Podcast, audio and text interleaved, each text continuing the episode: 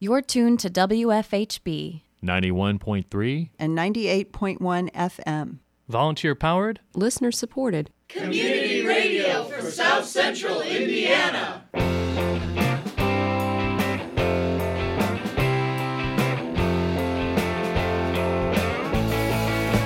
Welcome to WFHB's Daily Local News written and produced entirely by volunteers from the Bloomington community. and supported by the generosity of listeners like you.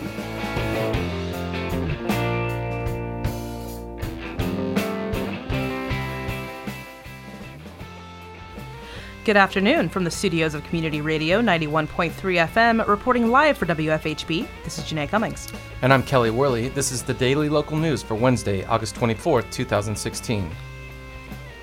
What can I do for my life? What can I do for my work? What can I do for my whatever that uses some fun creativity tool?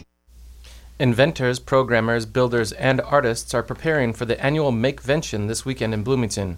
We get a behind the scenes look later in the show in today's WFHB Community Report. Also coming up in the next half hour, a new edition of our Consumer Watchdog segment, Better Beware. But first, your daily headlines. Indiana University Bloomington is denying that it violated Title IX in a case involving a former IU student and Delta Tau Delta fraternity member. Title IX is a federal law requiring universities to prevent and address sexual misconduct on their campuses. The case involves John Enochs, who was charged with two counts of rape in September of 2015, both involving separate victims in separate instances. Enochs was eventually sentenced on June 23rd of this year to one year of probation for misdemeanor battery with moderate bodily injury. He served one day in jail. A statement from the Monroe County Prosecutor's Office read, quote, Neither case, standing alone, presented sufficient evidence to prove rape, unquote. The recent announcement from IU Bloomington comes after one of the victims filed a federal lawsuit in June 2016 alleging university officials and administrators, quote, showed deliberate indifference and condoned Delta Tau Delta, fostering an environment of illegal and dangerous activity as well as sexual assault, unquote. A statement from IU earlier this summer said, quote, the university utilizes robust processes that are designed to support victims while at the same time affording due process to those accused of misconduct, unquote.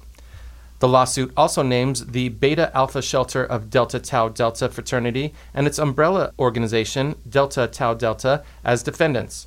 According to RTV6, attorneys from Delta Tau Delta filed a motion earlier this month asking the judge to drop the charges against them, stating that the prosecution has failed to show the fraternity had a duty to protect the victim from, quote, criminal acts of third parties, unquote. A hearing is set for September 27th in federal court. Once again, Indiana University Bloomington is included in the Campus Pride list of the top lesbian, gay, bisexual, transgender, queer, or LGBTQ friendly colleges and universities. Founded in 2000, in 2001, Campus Pride is a national nonprofit network of student leaders and campus groups committed to improving college life for LGBTQ students. The organization's Best of the Best list is based on a self assessment survey of LGBTQ friendly benchmarks for policies, programs, and practices in higher education. Colleges with 807 to 45,000 students are included. IU made the list of the top 30 LGBTQ friendly colleges in 2011, 2012, 2014, and 2015, receiving a top rating of 5 stars in 2011. The bicentennial class of 2020 at Indiana University claims the highest grade point average and the highest average SAT ACT scores on record. According to a press release from the university, new student enrollment is estimated at 7,783. 57% of first year newcomers coming from Indiana, 34% from other states, and 9% are international students. This year's freshman class has a median grade point average of 3.79, a new record for IU. More students from underrepresented minority groups have enrolled, and support for need based and low income students broadened through the Pell Promise Program, Indiana's 21st Century Scholars Program, and IU's 21st Century Covenant Award Program. The Indiana vaping lobby is turning up the heat on lawmakers they say put illegal restrictions on their business. And now the industry group, Hoosier Vapers, says the FBI has contacted them to investigate potential wrongdoing. The group's president, Evan McMahon, has been outspoken about Indiana's law regulating e liquid manufacturing. The law, which was amended this year, has forced most of the state's vape manufacturers out of business. Only seven businesses remain, and they are all required to hire the same security firm. McMahon says he expected federal law enforcement might be interested in the case. It wasn't really a surprise that the FBI was calling. I think actually the bigger surprise is why it took this long for them to call. You know, there's a lot of things about how this law happened and how it only benefits a few. The FBI does not confirm or deny the existence of investigations, but the Indy Star has reported that a state senator also reported being questioned by an agent about the issue. McMahon says he doesn't have knowledge about any specific wrongdoing that might have occurred during the writing and passage of the law, only suspicions. It just smells fishy. I like to believe that when a legislator says that they're doing this um, because they want to protect, you know, consumers. They want to make a stable, safe environment. I'd like to believe that, but the law and the way it was done and the way it was promoted, the way it was enforced, just seems suspect. There are too many powerful people who are the only beneficiaries of it, and so it just seems like there's there's something more there. You know, right now we see the smoke. I don't know if there's actually fire. The state law requires e liquid manufacturers to be certified by a security firm, but the law also sets very specific standards for which security firms can do that work, and only one Lafayette based company meets those standards. There was only one security company in the entire country that we were required to do business with under the law. Uh, this was the only company that could meet the requirements set by the state of Indiana, so we had to contract with them. They, in turn, were not able or would not work with, you know, obviously every manufacturer in the in the country. And so this created an unfair market where only a select few were able to continue to operate or sell their products in Indiana. McMahon is the owner of Liberation Vape, an e liquid manufacturer that was formerly based in Indianapolis. He moved to Dayton, Ohio after the law was passed. Hoosier Vapers currently has a lawsuit pending against the state government seeking to overturn the vape manufacturing restrictions. Reporting live for WFHB, I'm Janae Cummings. And I'm Kelly Worley. Fans of the maker movement and those just curious about creative approaches to tools and materials will find inspiration and entertainment this Saturday at Makevention, Bloomington's annual maker fair featuring the work of area inventors, programmers, builders, and artists. The free all ages event, now in its fourth year, takes place at the Monroe County Convention Center in downtown Bloomington and is presented by local hackerspace Blooming Labs at Monroe County Public Library. WFHB correspondent Ryan Stacy, who is also a writer and online content specialist at the library, has more.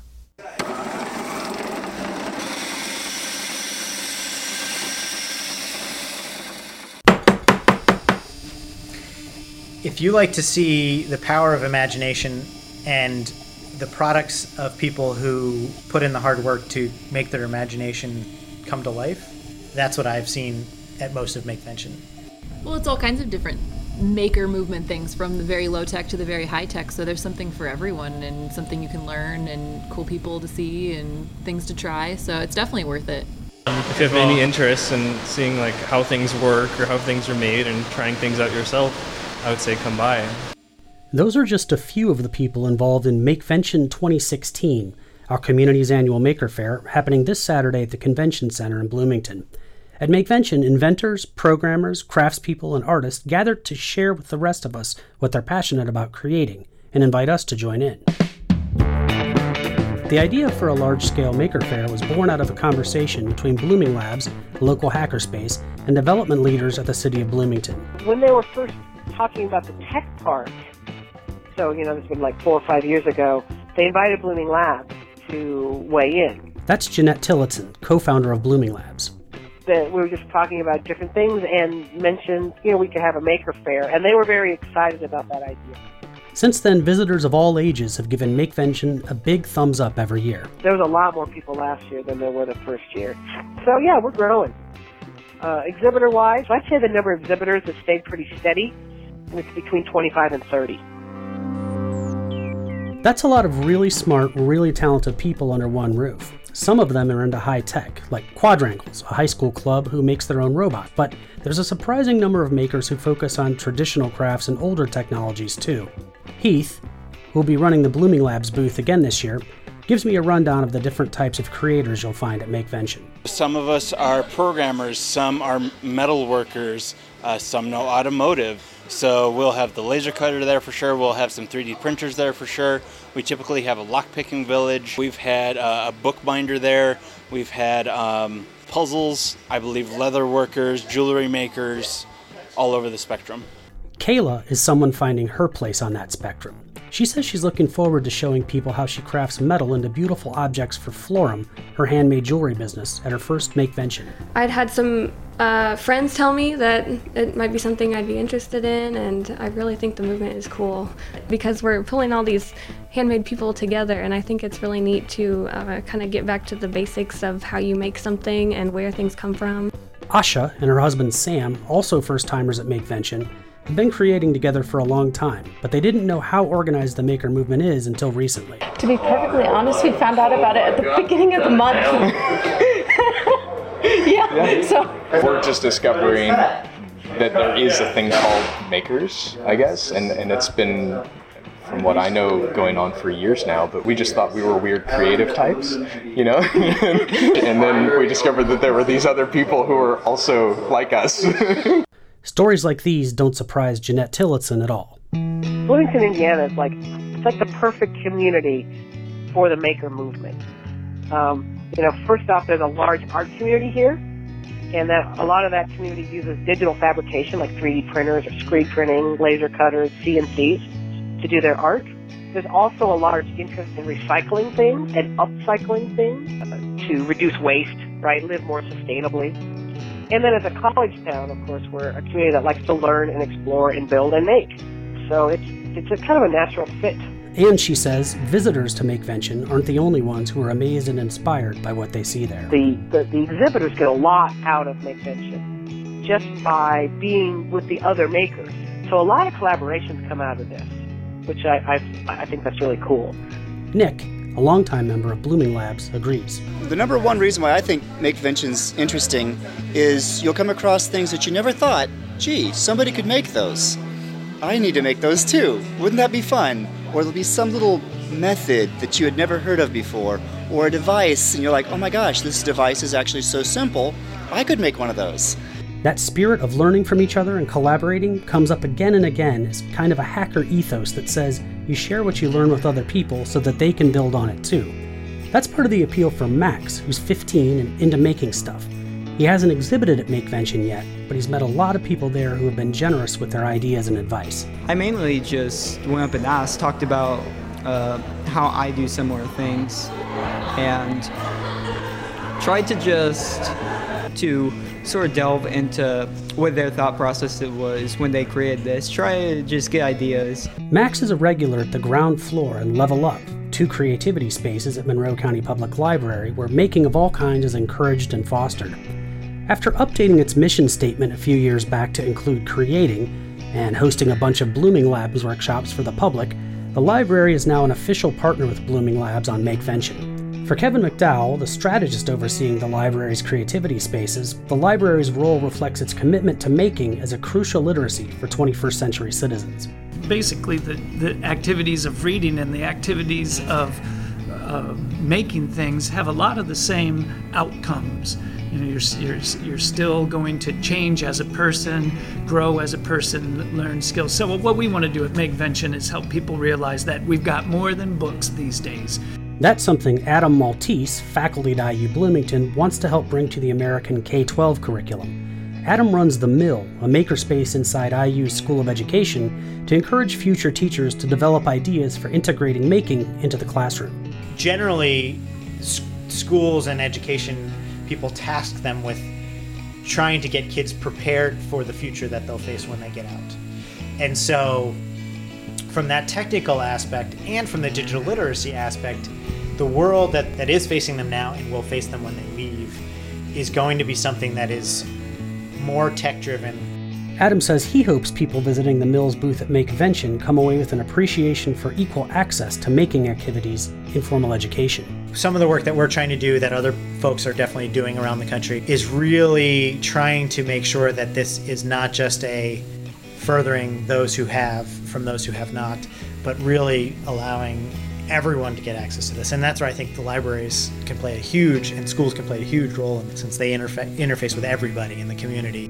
For educators like Denise Lesau at Bloomington's Pinnacle School, making in the classroom can be especially valuable for students coping with certain learning disabilities. Um, we work primarily with students with dyslexia, but there's such a strong correlation between dyslexia and really right brain spatial thinking so that we have found our collaboration with Blooming Labs and MakeVention to be very important actually. And for the last two years we've had a makerspace at Pinnacle and it's integrated as part of our curriculum. Creativity through making activities can even make businesses more successful, according to Andrew Lambert, Marketing Director for Creative Indiana, an organization dedicated to helping people use the power of creativity to enrich their work and their lives what can I do for my life? What can I do for my work? What can I do for my whatever that uses some fun creativity tool? We want people to approach our booth when this is happening with those type of questions. So Creative Indiana is a perfect fit for that because of that reason. MakeVention to us, and, and we just talked about this at our last board meeting, if this isn't a centerpiece for creativity, we don't know what is. And it's fun get ready to just open your mind, walk in there, and try to solve a problem and have fun in the process. You know, when you come to make MakeVention, make sure that you're there to have a good time. More information about MakeVention can be found at makevention.org. From Monroe County Public Library, I'm Ryan Stacy. Among the highlights at this year's Maker Faire are robotics and virtual reality demos, an outdoor human foosball table, and a 10 year anniversary exhibit by Trash and Refashion, Bloomington's annual runway show featuring clothing made from discarded items.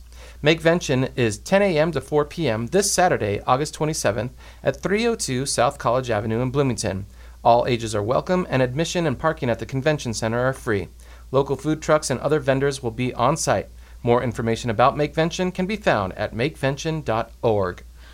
Up next, our weekly consumer watchdog segment, Better Beware. Welcome to Better Beware. Here's your consumer watchdog from WFHB Community Radio with the latest information and helpful hints designed to keep your head out of the clouds, your feet on the ground, and your money in your pocket. Maybe it goes. Or maybe it goes. Or maybe it's more like. But whatever it sounds like, when your phone rings, way too often it's going to be a call you don't want. A sales call, a con artist, or worst of all, a robocall. Robocalls are the number one complaint to the FCC these days. Of course, the best thing you can do right now is to look at your caller ID before answering the phone. If you don't see a number you recognize, don't answer. Let them leave a message. Sales calls and robocalls can be erased with the touch of a button. But sometimes the con artists can leave a message that has you wondering if you should respond. The Indiana Attorney General has just published some good ways to spot a con artist from the area code on the caller ID. The problem is, of course, that sophisticated grifters can spoof the caller ID and make it show anything they want. Still, they don't always do that or sometimes they do it in a stupid and obvious way. Area codes like 000 or 123 are probably scams. Area code 202 is Washington, D.C., and if you're not expecting a call from our nation's capital, that's probably a scam as well. Area code 876 is Jamaica Man. Oh, yeah. There's been a plague of sweepstakes scam calls from Jamaica over 1,500 complaints from Indiana alone. Most people don't know that it's illegal to enter an overseas sweepstakes from America. If the feds find out, you pay a hefty fine. And if you actually win anything, which you won't, they can confiscate that and then make you pay taxes on it. If the caller ID shows your own number or one very close to your number, beware. There's a program that reads your caller ID and displays what looks like a local number. If you don't recognize it, don't answer it. Robocalls are a plague. Some are actually legal but unwanted, like telemarketers and opinion surveys, and some you might actually want, like an emergency notification or an all clear. But millions of them are illegal, stealing money and identities or breaking the do not call law.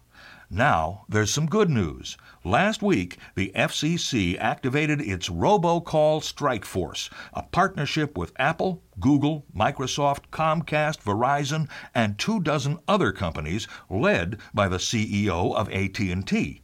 Within 60 days, they will come up with initial plans to block robocalls, defeat caller ID spoofing, identify the crooks, and go after them and they'll recommend the best ways for the federal government to support this effort. FCC Chairman Tom Wheeler says, quote, this has to be multi-carrier, cross-carrier, and a community solution, end quote. It's not simple, but it is a start. I'm Richard Fish for WFHB News and Public Affairs. Better Beware comes to you from WFHB Bloomington, Indiana. Find all our episodes at WFHB.org. If you can help put the kibosh on a con, email beware at WFHB.org. Remember, swindlers never give a sucker an even break.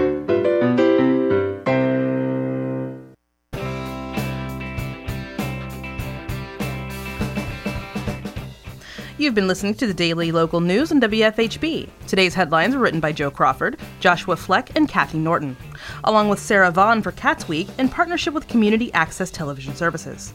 Better Beware was produced by Richard Fish. Our feature was produced by Ryan Stacy. Our engineers today are Heather Perry and Rob Schoon. Our theme music is provided by The Impossible Shapes. Executive producer is Joe Crawford. For WFHB, this is Kelly Worley. And I'm Janae Cummings. Thank you for supporting Indiana's only volunteer powered, listener supported, independent daily news program, recognized among the best newscasts in 2015 by the Indiana chapter of the Society of Professional Journalists. You can be a part of our award winning news team. Send inquiries to news at WFHB.org. Stay tuned for Standing Room Only, our award winning weekly lecture series coming up next on WFHB.